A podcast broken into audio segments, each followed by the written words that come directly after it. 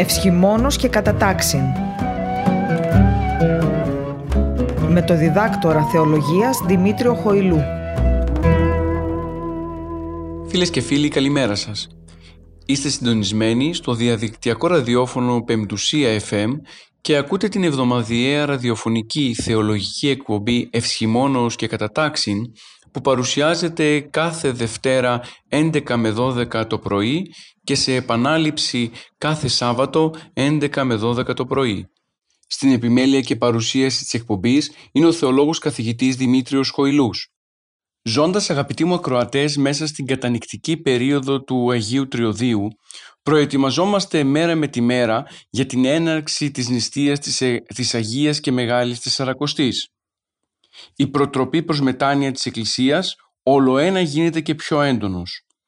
Έτσι λοιπόν η τρίτη και τελευταία προπαρασκευαστική Κυριακή, αυτή της Κυριακής της Αποκρεώ, μας προετοιμάζει ακριβώς για να εισέλθουμε μέσα στον χώρο της ασκήσεως που είναι το στάδιο των, των αρετών της Αγίας και Μεγάλης Τεσσαρακοστής. Ως μέσο προτροπής προς μετάνοια για την αφύπνιση, ακόμα και για αυτούς οι οποίοι δεν είναι έτοιμοι για τον αγώνα, χρησιμοποιεί τώρα η Εκκλησία το αίσθημα του φόβου.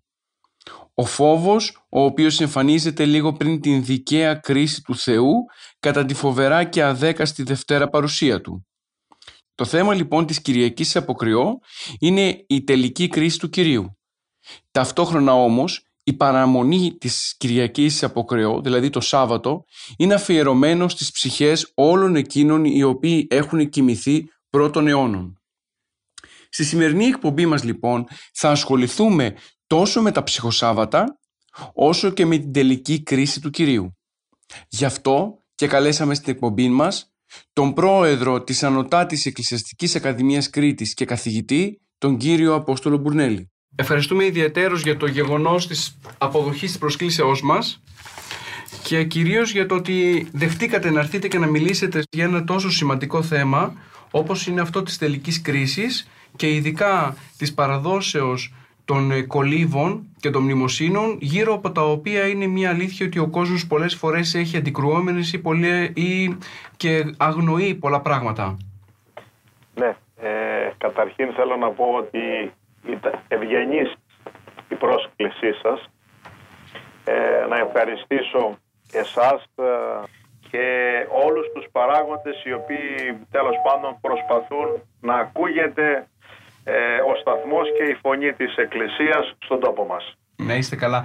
Ας ξεκινήσουμε λιγάκι.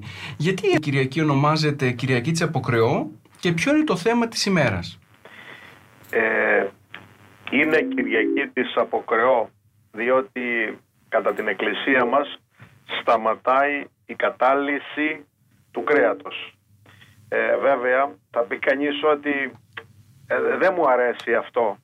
Όμως η Μητέρα Εκκλησία ε, ήδη από την έναρξη του Τριωδίου μας επιτρέπει την κατάλυση του κρέατος και την προηγούμενη εβδομάδα ε, ήρε την νηστεία της Τετάρτης και της Παρασκευής και μπορούσε κάθε άνθρωπος να κάνει αυτή την κατάλυση. Έτσι λοιπόν μας προετοιμάζει με πολλή σοφία ούτως ώστε μετά την Κυριακή της Απόκρεως θα έχουμε ε, την βρώση των λοιπών ειδών πλην του κρέατος και μετά την Κυριακή της Τυρινής από την Καθαρά Δευτέρα θα εισαχθούμε κανονικώς στην περίοδο της Αγίας και Μεγάλης Τεσσαρακοστής. Βέβαια θα πρέπει να προσθέσω ότι η νηστεία που ξεκινάει ε, κατά την Μεγάλη Τεσσαρακοστή ε, απευθύνεται σε όσους μπορούν να νηστέψουν και δεν είναι νηστεία για όλους τους ανθρώπους. Σε ό,τι αφορά επίσης το σκέλος το άλλο του ερωτήματός σας, ε, η Κυριακή της Απόκρεο αναφέρεται στην Δευτέρα Παρουσία εις τον τρόπο με τον οποίο ο Κύριος θα κρίνει τους ανθρώπους. Ένα γεγονός το οποίο θα συμβεί γιατί ξέρουμε όλοι μας ότι ο λόγος του Κυρίου είναι αξιόπιστος. Ο Θεός δεν λέει ψέματα, λέει μόνο αλήθεια αφού ο ίδιος είναι όπως ο ίδιος μας είπε και ιδιαίτερα ο Ευαγγελιστής Ιωάννης εγώ είμαι η οδός, η αλήθεια και η ζωή. Σαν αλήθεια λοιπόν και παν αλήθεια ο Χριστός αυτά τα οποία μας είπε θα ισχύσουν, θα γίνουν. Άρα εμείς εδώ ε, που ζούμε αυτή τη στιγμή, αυτή την περίοδο, θα πρέπει να πάρουμε στα σοβαρά τα λόγια του Κυρίου μας και κάθε μέρα να προετοιμαζόμαστε και για την έξοδό μας από αυτή τη ζωή που πρέπει να είναι ευχάριστη η έξοδος, έτσι δεν είναι κάτι το δυσάρεστο για τον χριστιανό, αλλά θα πρέπει να προετοιμαζόμαστε για τη μεγάλη συνάντηση με τον Κύριό μας. Να μην βλέπουμε δηλαδή αρνητικά αυτό καθ' αυτό το γεγονός, το οποίο η Κυριακή έτσι θα προσπαθήσουμε να διερευνήσουμε και να βιώσουμε.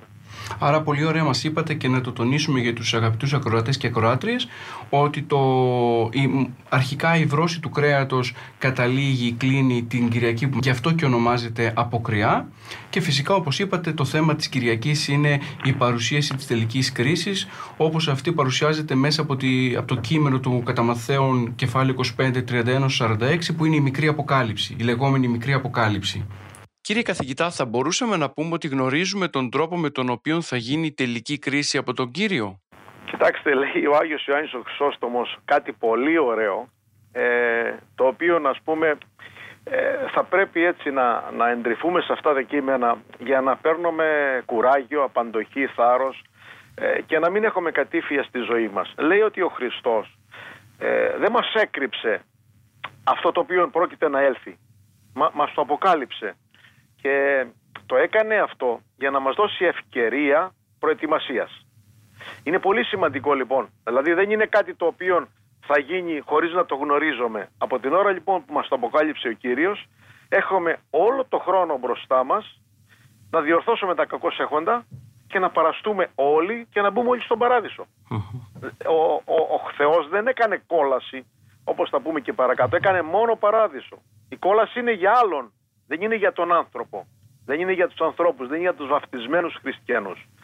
Οπότε λοιπόν, το κριτήριο το οποίο μας παρουσιάζεις είναι το κριτήριο ε, μέσα από την περικοπή του κατά Ευαγγελίου, κεφάλαιο 25, είναι το κριτήριο της αγάπης, η οποία αγάπη είναι δίχως όρια, μπορώ να πω. Δεν είναι μια στενή αγάπη, δεν είναι μια συναδελφική αγάπη, δεν είναι μια εμπορική αγάπη, δεν είναι αγάπη συναλλαγής, αλλά είναι αγάπη δίχως όρια. Και εδώ βέβαια παρουσιάζονται τα πρόβατα και τα ερήφια, αυτές οι εικόνες που θέλησε να δώσει ο Χριστός για να καταλάβουν οι άνθρωποι ότι τα πρόβατα είναι αυτά τα οποία παράγουν καρπούς, έχουμε ωφέλη, ενώ τα ερήφια δεν είναι όρημα πρόβατα και να προσφέρουν αυτά τα οποία προσφέρουν τα πρόβατα. Και παρακάτω μετά συνεχίζει ο Ευαγγελιστής Μαθαίος να μας λέει για το τι μπορούμε να κάνουμε στους ανθρώπους που έχουν ανάγκη. Τι σημαίνει αυτό; Μιλάει για την πείνα, μιλάει για τη δίψα, τη φυλακή, την ασθένεια και όλα τα άλλα, τη γύμνια και όλα τα άλλα τα οποία και σήμερα ο άνθρωπος ταλανίζεται, βασανίζεται και ούτω καθεξής. Άρα, εάν ο χριστιανός σταθεί σε αυτά τα τα, τα πολύ συγκεκριμένα πράγματα. Να συνεισφέρει την πείνα, τη δίψα, τη γύμνια, την ασθένεια, τη φυλακή ή σε ένα από αυτά. Δεν σημαίνει σε όλα. Αν δεν μπορεί, τότε βρίσκεται μέσα στη χάρη του Χριστού και ο Χριστός θα αναγνωρίσει στο πρόσωπο εκείνου που ευεργέτησε ο κάθε χριστιανός θα αναγνωρίσει τον εαυτό του. Οπότε το εμεί επίησατε έχει πολύ μεγάλη σημασία. Κάθε προσφορά έχει αναγωγή προς τον ίδιο τον Κύριο. Άρα το κριτήριο, το πολύ βασικό κριτήριο είναι η αγάπη και η συμπαράσταση εις τους πάσχοντες. Έχει πολύ μεγάλη σημασία αυτό. Το τονίζει δε εξαιρέτως, όπως γνωρίζετε, ο Ευαγγελιστής Ιωάννης. Άρα κύριε καθηγητά, όπως μας προείπατε και το κριτήριο με το οποίο θα κρίνει ο Θεός τον κόσμο είναι η απόλυτη αγάπη και ουσιαστικά όπως και είπατε απέναντι στον ξένο, στο φυλακισμένο ίσως σε όλους αυτούς οι οποίοι εμείς σήμερα θεωρούμε κοινωνικά μη αποδεκτούς. Ναι, ε, αν μου επιτρέπετε να προσθέσω ακόμα κάτι. Ε, εκτός από την παραπομπή που έχουμε υπάρχει και η αναφορά του Αποστόλου Παύλου στην προς Ρωμαίους επιστολή όπου εκεί πάλι υπάρχει μία α, παράμετρος, υπάρχει ένα χωρίο γιατί ε, πρέπει να το γνωρίζουμε και αυτό που λέει ο Απόστολος Παύλος ότι ο Θεός θα κρίνει τον κόσμο κατά το Ευαγγέλιο Ιησού Χριστού. Με βάση το Ευαγγέλιο Ε, το Ευαγγέλιο είναι η καλή αγγελία όπως γνωρίζετε. Ε, και το Ευαγγέλιο είναι όλο αγάπη. Δηλαδή ε, ο άνθρωπος ο οποίος πορεύεται με βάση το Ευαγγέλιο και δεν πορεύεται με βάση ε, τον εαυτό του, με βάση το λογισμό του, με βάση τέλος πάντων ό,τι ακούει έξωθεν, είναι ο ευλογημένος. Ο Χριστός κρίνει με βάση το Ευαγγέλιο, μας άφησε και η κορυφαία πράξη του Ευαγγελίου, η ουσία του Ευαγγελίου είναι η αγάπη. Επίσης και κάτι άλλο, ε, γιατί συνδέεται με το ερώτημα όσοι δεν είναι χριστιανοί, πάλι είναι το ίδιο κείμενο που πήρα τη φραση για το Ευαγγέλιο που σας λέγω, όσοι δεν είναι χριστιανοί, ε, λέει ο Απόστολος Παύλος ότι ε, όσοι ενόμο ήμαρτον διανόμου κρυθίσονται και όσοι έζησαν δηλαδή ε, θα κρυθούν δια νόμου αλλά και με τα χριστιανικά. Όσοι δεν θα γνωρίσουν τον Κύριό μας όσοι δεν θα γνωρίσουν το Ευαγγέλιο τότε το κριτήριο για αυτούς θα είναι ο νόμος της συνειδήσεώς τους αυτό είναι πολύ σημαντικό. Δηλαδή να, να ξεχωρίσω με τους χριστιανούς για μην νομίσει κάποιος ότι ένας που ζει στην Αφρική σήμερα. Ακριβώς, ακριβώς. Έτσι, και, και δεν έχει ακούσει για το Ευαγγέλιο. Θα του ζητήσει ο Χριστός σύμφωνα με το Ευαγγέλιο, αφού δεν το γνωρίζει. Έτσι. Πολύ καλά κάνετε και το ξεκαθαρίζετε, γιατί όντως και ο κόσμος πολλές φορές ρωτάει πώς θα κρυθούν όλοι οι υπόλοιποι αρχικά και ίσως και αγωνιά και ο κόσμος να δει τελικά όλοι όσοι δεν είναι χριστιανοί με ποιο κριτήριο θα κρυθούν και όπως λέτε και εσείς, το κριτήριο είναι αυτό της αγάπης και της συνείδησης. Γιατί αν θέλετε η αγάπη είναι και οικουμενική. Ε, άρετη, δεν πρέπει να είσαι χριστιανός για να ξέρεις ότι θα πρέπει τον ξένο, τον διπλανός σου να του προσφέρεις ε, βοήθεια. Ε, ίσως εμείς έχουμε την ευθύνη εξαιτίας του ότι έχουμε στα χέρια μας το Ευαγγέλιο και τον Θεό της αγάπης έχουμε μια περισσότερη ευθύνη απέναντι σε αυτήν την ε, αρετή και τη διακονία. Σωστά, σωστά, σωστά. Να προχωρήσουμε παρακάτω. Ναι. Πολλοί πιστεύουν ότι ο Θεός ε, λανθασμένα ημί θα ανταμείψει τους δικαίους και θα τιμωρήσει τους αδίκους στην τελική κρίση. Ε, αυτό κατά πόσο σύμφωνα με την πατερική παράδοση είναι σωστό ή είναι σφαλμένο. Ναι. Κοιτάξτε, θα ξεκινήσω από, από το Ευαγγέλιο του Λουκά. Να χρησιμοποιήσω κάποιοι, κάποιες εικόνες, γιατί ε, αυτό δεν είναι όπως το παρουσιάζεται σήμερα από ορισμένους ανθρώπους σωστό. Ε, ο Ευαγγελιστής Λουκάς μας μιλάει για τον πλούσιο και το φτωχό Λάζαρο. Εκεί δείχνει τον Αβραάμ να μιλάει στον πλούσιο και να του λέει τέκνον μη, παιδί μου. Μπορούσε να του πει ο Αβραάμ, παιδί, τι παιδί μου. ε, δεν, δεν παλεύεσαι, μπορούσε να του πεις. Έτσι, είσαι απαράδεκτος. Ε, δεν έδωσε ένα ψίχουλο στο, στον γείτονά σου. Και του λέει τέκνον μη, ε, που σημαίνει παιδί μου. Άρα βλέπουμε ότι ο, ο Θεός ε, δεν, δεν, δεν κρίνει τους ανθρώπους, δεν τους βλέπει και δεν τους τοποθετεί ανθρωποκεντρικά. Έχει το δικό του τρόπο, έχει το δικό του ρυθμό. Ένα. Δεύτερον, ο Ευαγγελιστής Ιωάννης, κεφάλαιο 5, μας λέει ότι ε, αυτός ο οποίος κάνει το καλό, που είπαμε προηγουμένως, πορεύεται με το Ευαγγέλιο, εις κρίσιν ουκ έρχεται. Δεν τον κρίνει καθόλου ο Θεός. Είναι και κρυμμενος Αλλά μεταβαίνει και εκ του θανάτου στη ζωή. Δηλαδή, ένας ο οποίος ευαρέστησε το Θεό, έχει τελειώσει. Ε, είναι παιδί του Θεού. Έχει, είναι τελειωμένα πράγματα. Γι' αυτό λέμε και ε, δικαίων τετελειωμένων ε, έχει ευαρεστήσει το Θεό. Είναι τετελειωμένο πλάσμα πλέον, γιατί έκανε το καλό. Πορεύτηκε με βάση το Ευαγγέλιο. Επίσης, ε, να πω κάτι άλλο από τους πατέρες. Λέει ο Γρηγόριος ο θεολόγος ότι ε, ο Θεός σε άλλους ανθρώπους οι οποίοι έστρεψαν την πλάτη, έκαναν το δικό τους, έπεσαν στο κακό και δεν μετανόησαν, λέει, για άλλους είναι ο Θεός φως για άλλους δε φωτιά αναλόγως με το υλικό και τα ιδιότητα τις οποίες διαθέτουν ούτι. Είναι, είναι ο καθένας πώς τοποθετείται απέναντι στο Θεό. Ο Θεός είναι η Παναγάπη. Είπαμε ότι βλέπει και τον πλούσιο και το λέει παιδί μου. Ε, το θέμα είναι εγώ πώς θα τοποθετούμε απέναντι στο Θεό. Σε άλλο επίσης κείμενο το Γρηγόριος ο Θεολόγος λέει φωτιά ο Θεός για τους κακούς, φως για τους δίκαιους είναι. Ο ίδιος Θεός λειτουργεί διαφορετικά. Και για να γίνομαι αντιληπτός και στους φίλους και φίλες ακροατές και ακροάτριας σας, θα πω το εξής.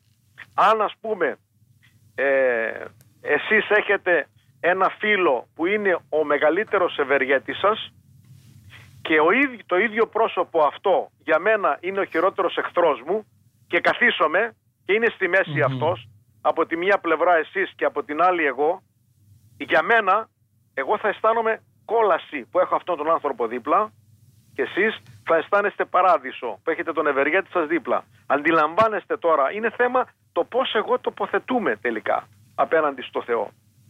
Και επίσης ολοκληρώνω την απάντησή μου πάλι από τον Γρηγόριο Θεολόγο, από, το λόγο του, από τον 16ο λόγο του, που λέει ότι οι άνθρωποι όταν τελικά θα αναχθούν ε, μπροστά στο Χριστό, θα τους υποδεχθεί το άρρητον φως και η θεωρία της βασιλικής τριάδος, η οποία φωτίζει πιο λαμπρά και πιο καθαρά και διαποτίζει όλο το νουν. Πράγμα το οποίο θεωρώ εγώ, λέει ο Γρηγόριος ο θεολόγος, ως την κατεξοχήν βασιλεία των ουρανών. Είναι το φως αυτό, που το άρρητο φως και η θεωρία λέει της βασιλικής τριάδος. Τους άλλους δε, προσέξτε, η τιμωρία ή καλύτερα πριν από την τιμωρία το ότι θα έχουν απορριφθεί από τον Θεό και η κατεσχήνη της συνειδήσεώς σας δεν θα τελειώνει ποτέ. Άρα η κόλαση ποια είναι τελικά; Είναι το κάνει ο, ο Θεός κολλάζει τους ανθρώπους ή εγώ που στέκομαι μακριά από τη χάρη του Θεού κατά τον Γρηγόριο τον Θεολόγο θα αισθάνομαι κατεσχήνη, θα αισθάνομαι ντροπή. Θα λέω κοίταξε αυτόν με αγάπησε, αυτός με αγάπησε ο Κύριος σταυρώθηκε για μένα, έχισε το αίμα του για μένα, έπαθε τόσο για μένα και εγώ τι έκανα. Εγώ μέχρι και την τελευταία στιγμή ήμουν ανένδοτος. Ακολουθούσα το δικό μου δρόμο. Νομίζω ότι κάπως έτσι πρέπει να δούμε τα πράγματα. Άρα λοιπόν ξεκαθαρίζοντας ότι ο Θεός, να το πούμε απλά, δεν είναι τιμωρός, αλλά ο καθένας από εμάς κάνει τον εαυτό του ικανό να συμμετέχει στη ζωή του Θεού ή να βρίσκεται σε απόσταση από Αυτόν και να βιώνει μια κόλαση. Έτσι, έτσι, έτσι. έτσι και έτσι. το ξεκαθαρίζουμε, ξέρετε, γιατί ο κόσμος πολλές φορές βλέπει ένα, θεωρό, ένα θεό τιμωρό, ο οποίος είναι έτοιμος να τον ρίξει στην κόλαση και βιώνει αυτόν τον φόβο που είναι λάθος φυσικά. Όχι, όχι. Γιατί η επιλογή είναι δική μας. Η ελεύθερη. Η επιλογή το είναι δική μας. Το ευτεξούσιο λειτουργεί απόλυτα. Έτσι και ο Θεός θέλει να βρει μια μικρή αφορμή στον καθένα μας για να μας σωσει γιατί, γιατί γι' αυτό ήρθε στον κόσμο. Αντιλαμβάνεστε ότι όλη η κίνηση του Θεού Πατέρα ήταν αυτή δεν ήρθε στον κόσμο για να απορρίψει τον άνθρωπο, ήρθε για να τον καλέσει. Και μέχρι την τελευταία στιγμή προσπαθεί ακριβώς για αυτό το λόγο. Ε, ίσως κάποιος να ρωτήσει ότι αν δεχτούμε αυτό που λέμε μέχρι τώρα, πώς όμως συμβατεί είναι η εικόνα της αιώνιας κόλασης με την εικόνα ενός αγαθού Θεού αγάπης; Ε, και η μία κατάσταση και η άλλη κατάσταση είναι, είναι αιώνια. Γιατί, γιατί ο Θεός θέλησε να μοιραστεί αυτό τον παράδεισο, ό,τι καλό έφτιαξε για τον άνθρωπο, να τον μοιραστεί μαζί του και να ζει ο άνθρωπος κοντά του και να αισθάνεται αυτή την αγάπη, αυτό το φως που είπα προηγουμένως, αυτή τη χάρη να τον συγκλονίζει. Και για να ε, πάμε λίγο και στον Ισαάκ το Σύρο, ε, λέει ο Ισαάκ ο Σύρος ότι η αγάπη του Θεού θα δίδεται και στους μεν και στους δε. Και ανάλογα με την προετοιμασία και τις προϋποθέσεις που έχει κάνει ο καθένας θα αισθάνεται αυτή την αγάπη να ενεργεί. Δηλαδή ο Θεός δεν θα στείλει τους αδίκους στην κόλαση για να τους τιμωρήσει με βάση αυτά τα οποία σκέπτεται ο κόσμος. Ο Θεός θα δώσει στους αδίκους πάλι κατά την Δευτέρα παρουσία τη χάρη Του όπως θα δώσει και στους δικαίους αλλά η χάρις, αυτή τη χάρη, το, αυτό το δώρο που θα δίδει ο Χριστός για τον άδικο, τον άσωτο, τον αμαρτωλό, αυτόν που επίμονα αρνήθηκε το κάλασμα του Χριστού μέχρι την ώρα που ζούσε, αυτό, αυτή την αγάπη θα την αισθάνεστε ως κάτι άλλο που θα του δημιουργεί δυσαρέσκεια, δεν θα του δημιουργεί χαρά και αγαλίαση. Και λέει ο Ισάκος Σύρος ότι εγώ λέγω Πάντως οι τιμωρούμενοι στη γέαινα βασανίζονται με τη μάστιγα της αγάπης. Δεν λέει ας πούμε ότι θα σε στείλω μαζί με το διάβολο να κάνεις παρέα για να μάθεις. Δεν λέει τέτοια πράγματα. Πατέρες δεν λένε τέτοια πράγματα. Και συνεχίζει. Είναι άτοπο να νομίζει κανείς ότι οι αμαρτωλοί στη γέαινα στερούνται της αγάπης του Θεού. Είναι άτοπο λέει απαράδεκτο. Δεν, δεν συμβαίνει αυτό. Και συνεχίζει η αγάπη ενεργεί κατά δύο τρόπους. Με τη φυσική της δύναμη, τους αμαρτωλούς, τους τιμωρεί, όπως συμβαίνει και σε τούτον τον κόσμο μεταξύ φίλων, ενώ στους στηριτάς των εντολών τους εφραίνει. Αγάπη δίδει ο Θεός σε όλους. Δεν ξεχωρίζει. Αλλά επειδή δεν έχουμε δημιουργήσει τις προϋποθέσεις που απαιτούνται, αισθανόμεθα αυτή την αγάπη του Θεού ως μία κόλαση. Άρα θα μπορούσαμε να πούμε ουσιαστικά ότι ε, κόλαση δεν υπάρχει, υπάρχει μόνο ο παράδεισος ως κατάσταση, την οποία απλά ο αμαρτωλός την αποδέχεται ως κόλαση. Βέβαια, η κόλαση υπάρχει μόνο για τον αντικειμενο Έτσι, γι' αυτό λέει και το κείμενο πορεύεστε το ετοιμασμένο το διαβόλο εις το πύρτο αιώνιον. Το πύρτο αιώνιον ετοιμάστηκε για τον αντικείμενο, όχι για τους χριστιανούς. Οι χριστιανοί που έχουν πάνω την εικόνα του Θεού έγινε για αυτούς μόνο ο παράδεισος, όχι η κόλαση.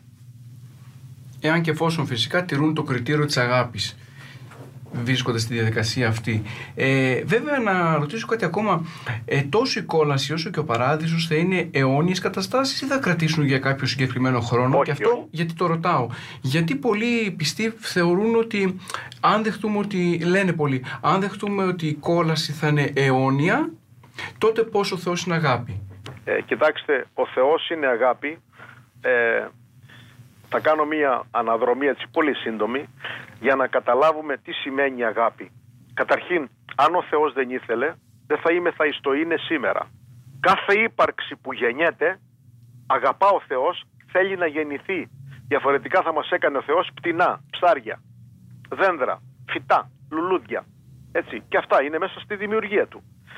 Από την ώρα λοιπόν που κάθε άνθρωπος γεννιέται ένα μωράκι υπάρχει κυοφορία και έρχεται στην ύπαρξη, ο Θεός αγαπά αυτό το παιδί να γεννηθεί και να μεγαλώσει και να πάρει τη σφραγίδα του και την εικόνα του. Ένα αυτό. Δεύτερον, ο Θεός στη συνέχεια με την πρόνοια του δίδει τα πάντα στον άνθρωπο. Όχι μόνο τη ζωή, αλλά ακόμα και τον άνθρωπος που παρεκτρέπεται, δεν έρχεται ο Θεός ως τιμωρός να του πάρει το κεφάλι.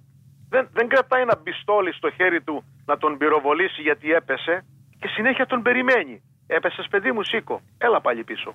Και ούτω καθεξής. Άρα η αγάπη του Θεού ξεκινάει πριν ακόμα έρθουμε στην ύπαρξη. Ερχόμεθα στην ύπαρξη, συνεχίζεται η αγάπη του Θεού και μετά, την, μετά ενώ ζούμε που πέφτουμε σε λάθη και ουδής αναμάρτητος, παρά μόνον ο Κύριος, πάλι η αγάπη του Θεού μας φροντίζει. Άρα όλη η ζωή μας είναι μια αγάπη. Αντιλαμβάνεστε λοιπόν ότι είναι τόσο πληθωρική αυτή η αγάπη που ας πούμε μόνο οι άνθρωποι οι οποίοι δεν μπορούν ή αγνοούν αυτή την αγάπη θα μπορέσουν να την αρνηθούν. Διαφορετικά θα πρέπει αυτή την αγάπη να τη βιώσουμε. Τώρα, αυτή η αγάπη του Θεού ξεκινάει και συνεχίζεται και, με, και στην άλλη ζωή. Δηλαδή δεν διακόπτεται και η άλλη ζωή είναι, είναι αιώνιος. Οπότε, εδώ δίδονται οι προϋποθέσεις για να συνεχίσουμε στην άλλη ζωή. Και έχει κάνει αυτά τα πράγματα ο Θεός προκειμένου να έχουμε και το μέρος που είναι αυτή η ζωή και το όλον που είναι η επόμενη ζωή. Αντιλαμβάνεστε ότι είναι ένα πακέτο, ας, μου, ας χρησιμοποιήσω αυτή την έκφραση που είναι πεζή. Γι' αυτό λοιπόν υπάρχει η προσκαιρότητα σε αυτόν τον κόσμο αλλά και η αιωνιότητα που είναι η μία συνέχεια της άλλης. Τώρα, λέει ο Άννης ο Χρυσόστομος ότι ο παράδεισος σαν αιωνιότητα είναι πανηγύρι. Αυτή τη λέξη χρησιμοποιεί. Και είναι κάτι πολύ ωραίο. Αλλά το πανηγύρι, ο άνθρωπος και ο χριστιανός, το ζει από εδώ. Από εδώ προγεύεται του παραδείσου μέσα από τα μικρά πράγματα που κάνει. Τις μικρές εντολές, τις μικρές αγαθοεργίες, τα, τα καλά που είπαμε προηγουμένως. Έτσι χαίρεται η ψυχή του, αγαλιάζει και προγεύεται του παραδείσου.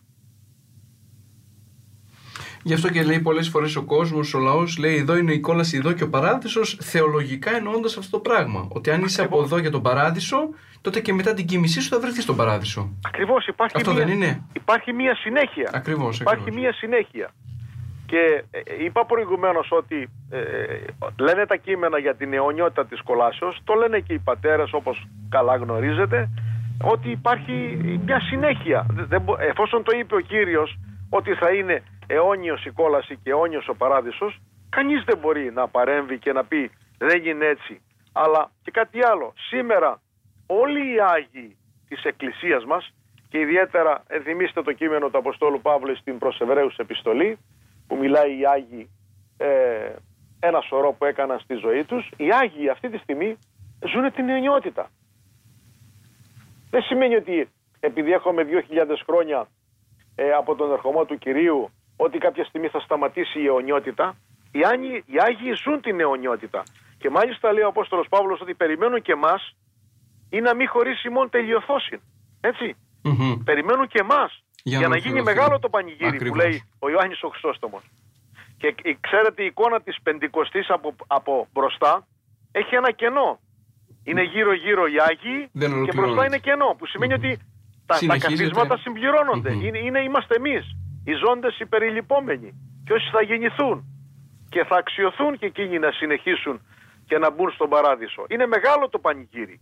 Έτσι. Σίγουρα έχετε δίκιο και αυτή είναι και η ομορφιά του παραδείσου και της αγάπης του Θεού προς εμάς.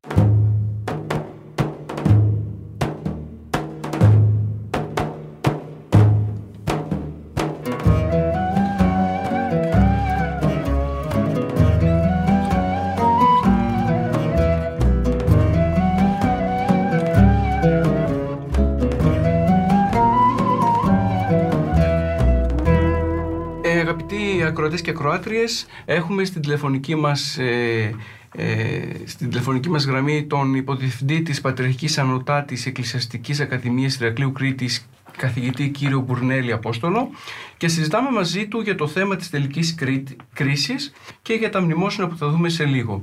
Ε, συνοψίζοντας κύριε καθηγητά να πούμε ότι μέχρι τώρα μιλήσαμε για τον τρόπο τον οποίο θα γίνει η τελική κρίση από τον Κύριο.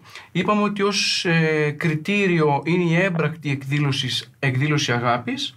Είπαμε επιπλέον ότι ο Θεός δεν τιμωρεί κανέναν και ότι ουσιαστικά τα πάντα είναι συνέπεια των καλών ή κακών επιλογών πράξεων ή παραλήψεων δικών μας προς τον συνάνθρωπό μας. Ε, ας δούμε λιγάκι το εξής τώρα. Η Εκκλησία έχει την, ε, μέσα στη ζωή της έχει καθιερώσει την τέλεση επινημιώσεων δεήσεων ε, για τους κεκοιμημένους αδελφούς μας δύο φορές το χρόνο. Θα ήθελα να ρωτήσω πώς δικαιολογείται από την παράδοση της Εκκλησίας η ύπαρξη επιμνημόσυνων δεήσεων για τους κεκοιμημένους αδελφούς μας.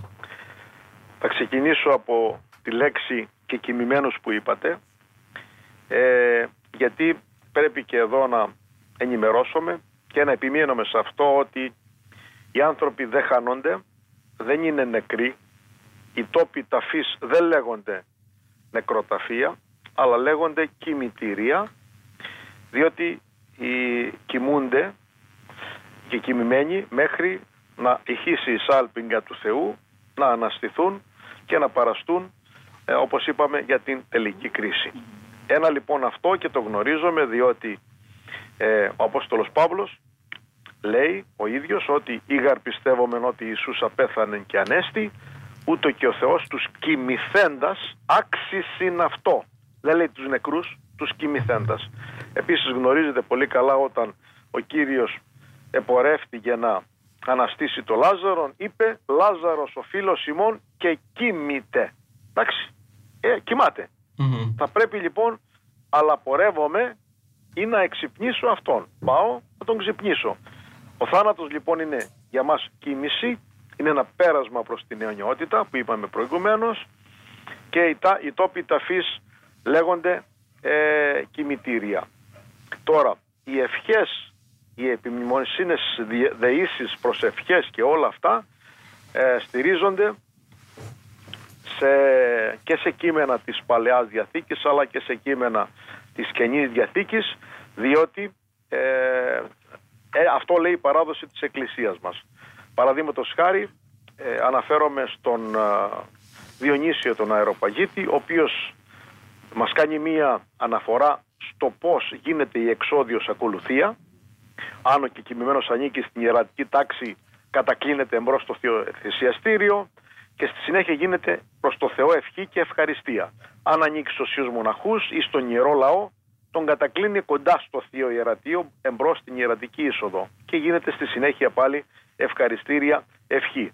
Ψάλουμε οδές ψαλμών, στη συνέχεια έχουμε απόλυση και μετά στη συνέχεια έχουμε την ταφή. Άρα βλέπουμε εδώ πάρα πολύ καλά ότι έχουμε παράδοση της Εκκλησίας μας και αναφέρθηκα ήδη στον ε, Διονύσιο τον Αεροπαγίτη. Υπάρχουν όμως και πληροφορίες από το σημείο Θεσσαλονίκης, ο οποίος είναι ο κατεξοχή λειτουργιολόγος της Εκκλησίας, ο οποίος μας λέει και εκείνος, αναφέρεται στους και κοιμημένους και στις ευχές που λέγονται την ώρα εκείνη που έχουμε την εξόδια ακολουθία. Μάλιστα, ο Σημειών Θεσσαλονίκης, να πω κάτι για να το ακούσουμε όλοι, ότι μιλάει και για τον τελευταίο ασπασμό που και σήμερα κάνουμε. Έτσι, που είναι τόσοι αιώνες πριν ε, τα κείμενα του Σημειών Θεσσαλονίκης.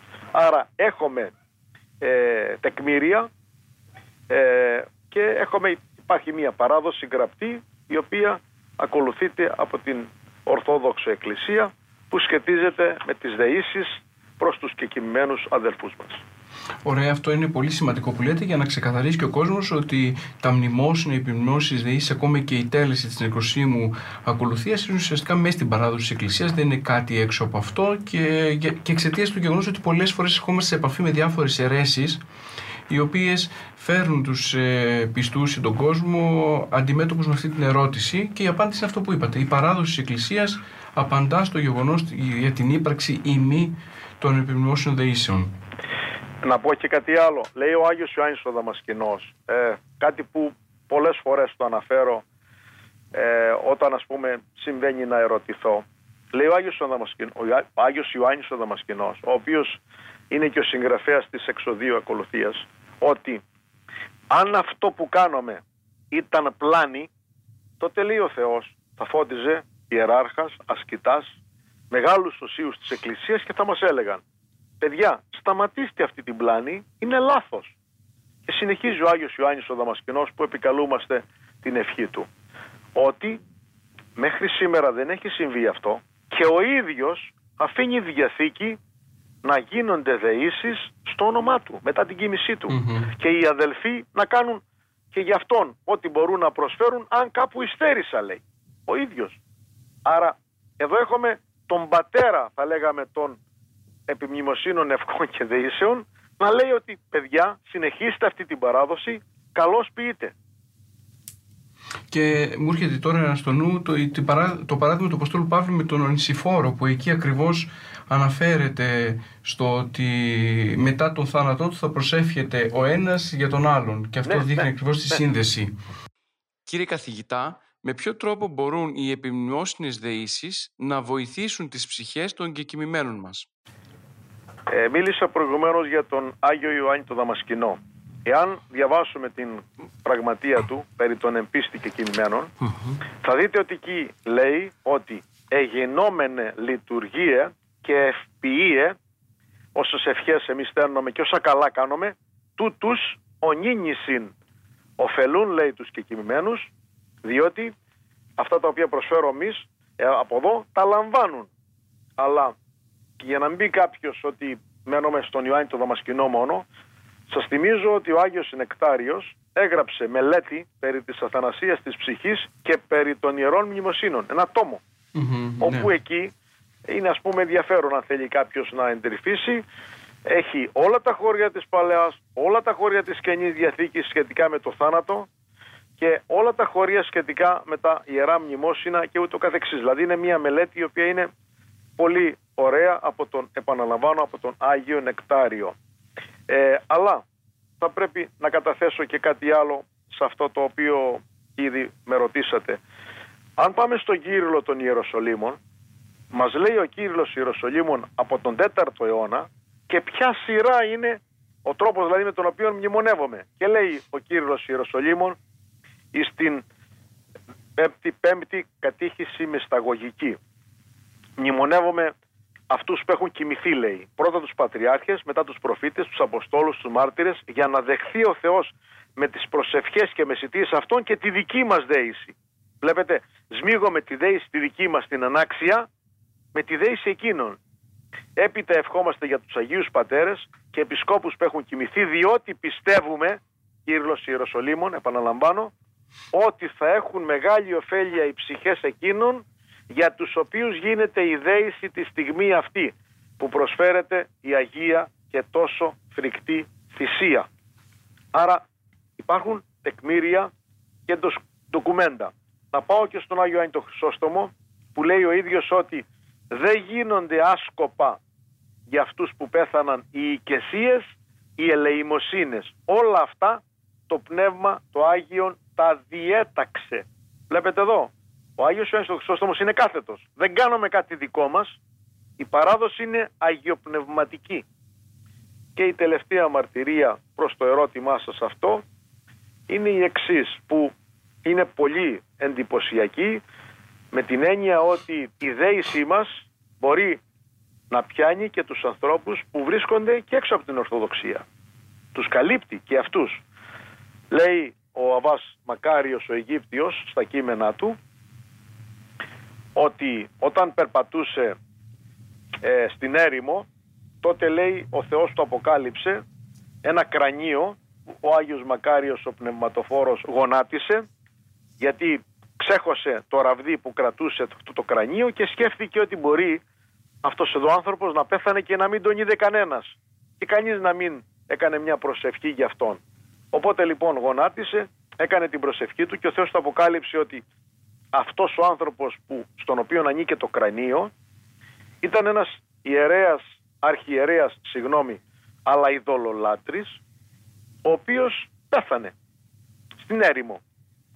Και το κρανίο πήρε κατά θεία παραχώρηση φωνή και το ρώτησε ο πνευματοφόρος Μακάριος ποιος είσαι εσύ; Και του είπε εγώ είμαι αρχιερέας των ειδόλων αλλά τι του είπε που μας ενδιαφέρει στο ερώτημά σας; Του είπε, είπε το κρανίο, η φωνή από το κρανίο στο Μακάριο ή ανώραν σπλαχνιστής του σεντικολάσει και εύχει περί αυτών παραμυθούνται. Από την ώρα λέει Άγιε Μακάριε που εσύ σηκώσει τα χέρια σου και κάνεις προσευχή και οι κολλασμένοι καταλαβαίνουν την προσευχή σου. Και εδώ μιλάμε για ανθρώπους αβαπτίστους. Μιλάμε για ανθρώπους οι οποίοι δεν είναι χριστιανοί. Αλλά αντιλαμβάνεστε πόσο μεγάλη δύναμη έχει η προσευχή, η Θεία Λειτουργία για τους βαφτισμένους χριστιανούς. Για αυτούς που προσπάθησαν στη ζωή τους. Ακόμα και αν έπεσαν και έκαναν κάποια λάθη. Η Εκκλησία εύχεται ο Θεός να συγχωρήσει τους πάντες. Μπορούμε να πούμε ότι οι επινημόσυνες δεήσεις, τα μνημόσυνα που, που τελούμε, ε, έχουν την δύναμη, αν θέλετε, να βγάλουν κάποιον άνθρωπο μέσα από την κόλαση. Το λέω έτσι σχηματικά, γιατί όλοι κάπως έτσι θα το διατυπώσουν.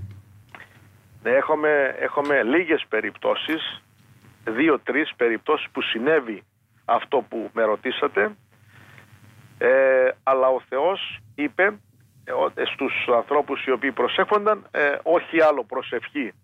Ε, και αυτές οι περιπτώσεις είναι ελάχιστες οπότε ο κανόνας είναι εμείς να προετοιμαζόμεθα και να μην περιμένουμε ένα μεγάλο Άγιο ο οποίος θα κάνει τόσο μεγάλη προσευχή για να, μια, μια ψυχή να μεταφερθεί από τον ένα χώρο εις τον άλλον. είναι η μία περίπτωση είναι από τον Γρηγόριο το διάλογο ο οποίος προσευχόταν για τον τραγιανο τον αυτοκράτορα ο οποίος είχε πέσει σε πολλά ατοπήματα και είχε σφαγιάσει πολλούς χριστιανούς.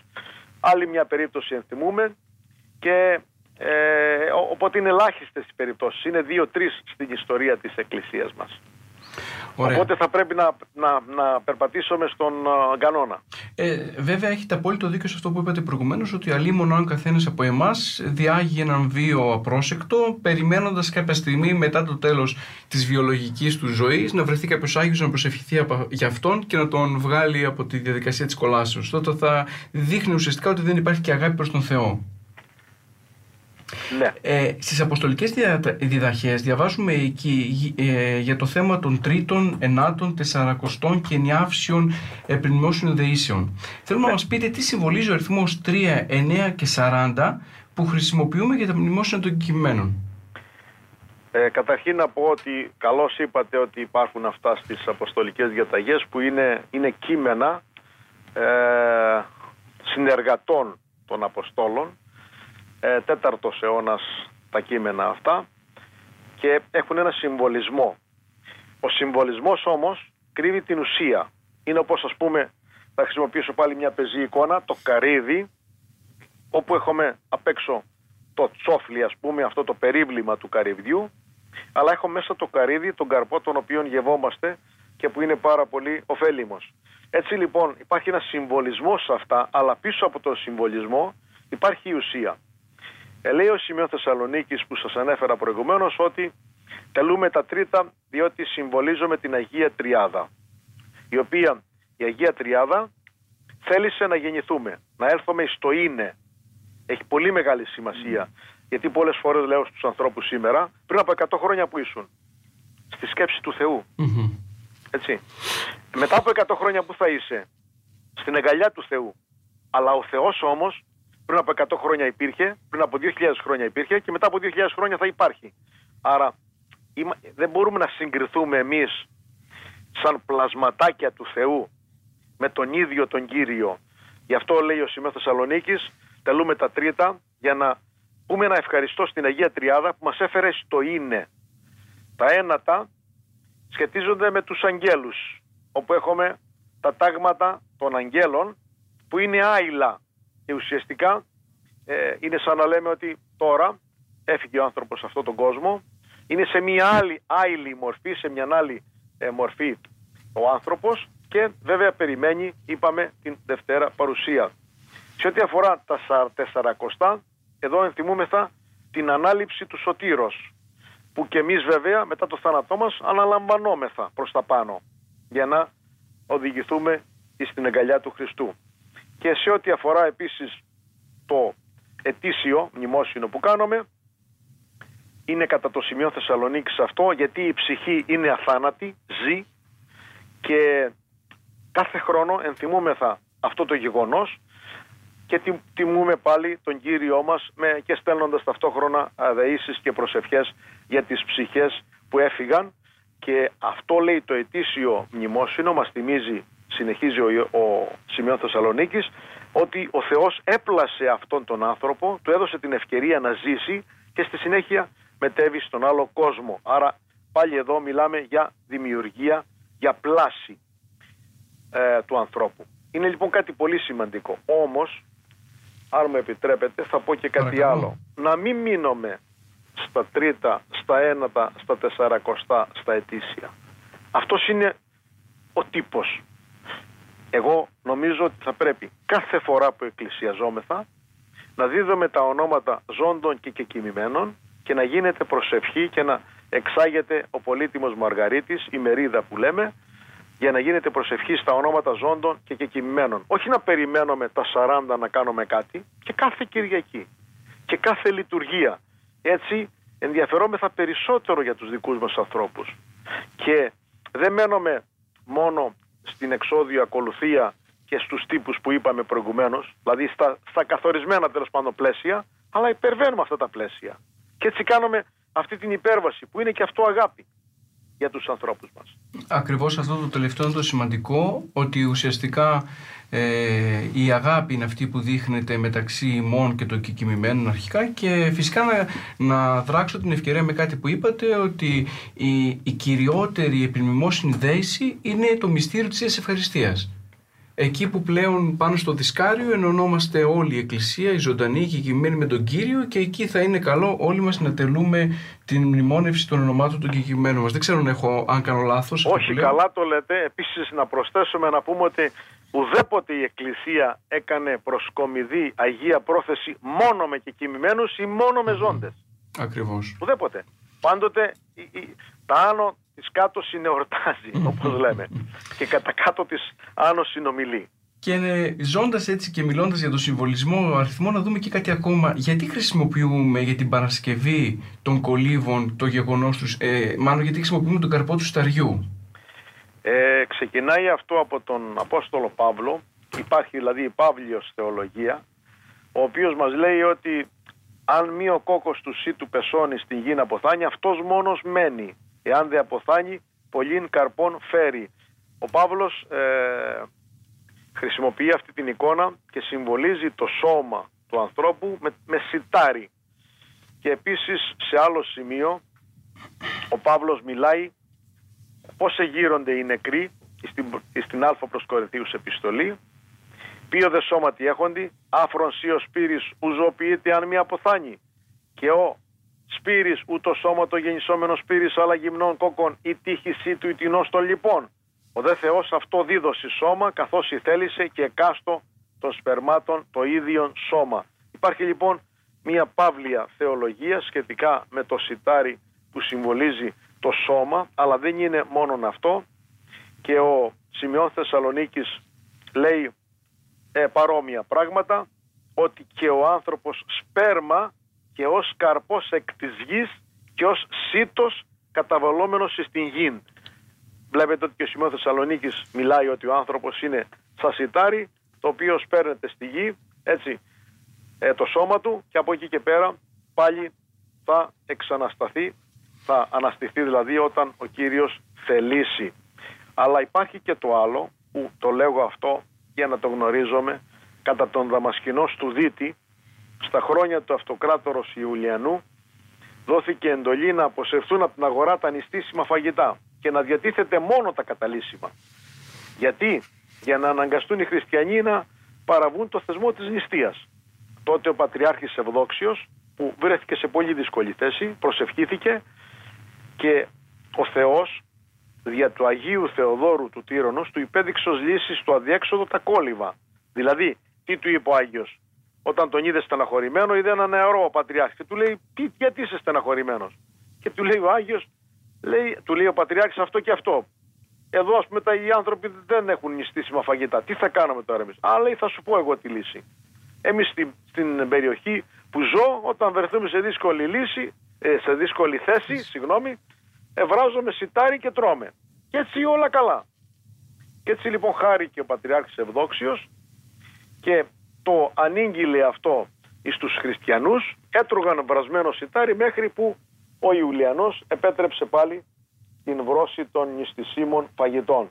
Και η Εκκλησία από τότε, για να μην ξεχαστεί αυτό το γεγονός, ε, έδωσε ένα συμβολισμό, τι δηλαδή, ότι όπως τότε οι χριστιανοί μας δεν πέθαναν αλλά έζησαν τρώγοντας βρασμένο σιτάρι, έτσι και κάθε φορά που βράζουμε εμείς σιτάρι και το προσφέρουμε για τους κεκοιμημένους δεν είναι πεθαμένοι αλλά ζουν.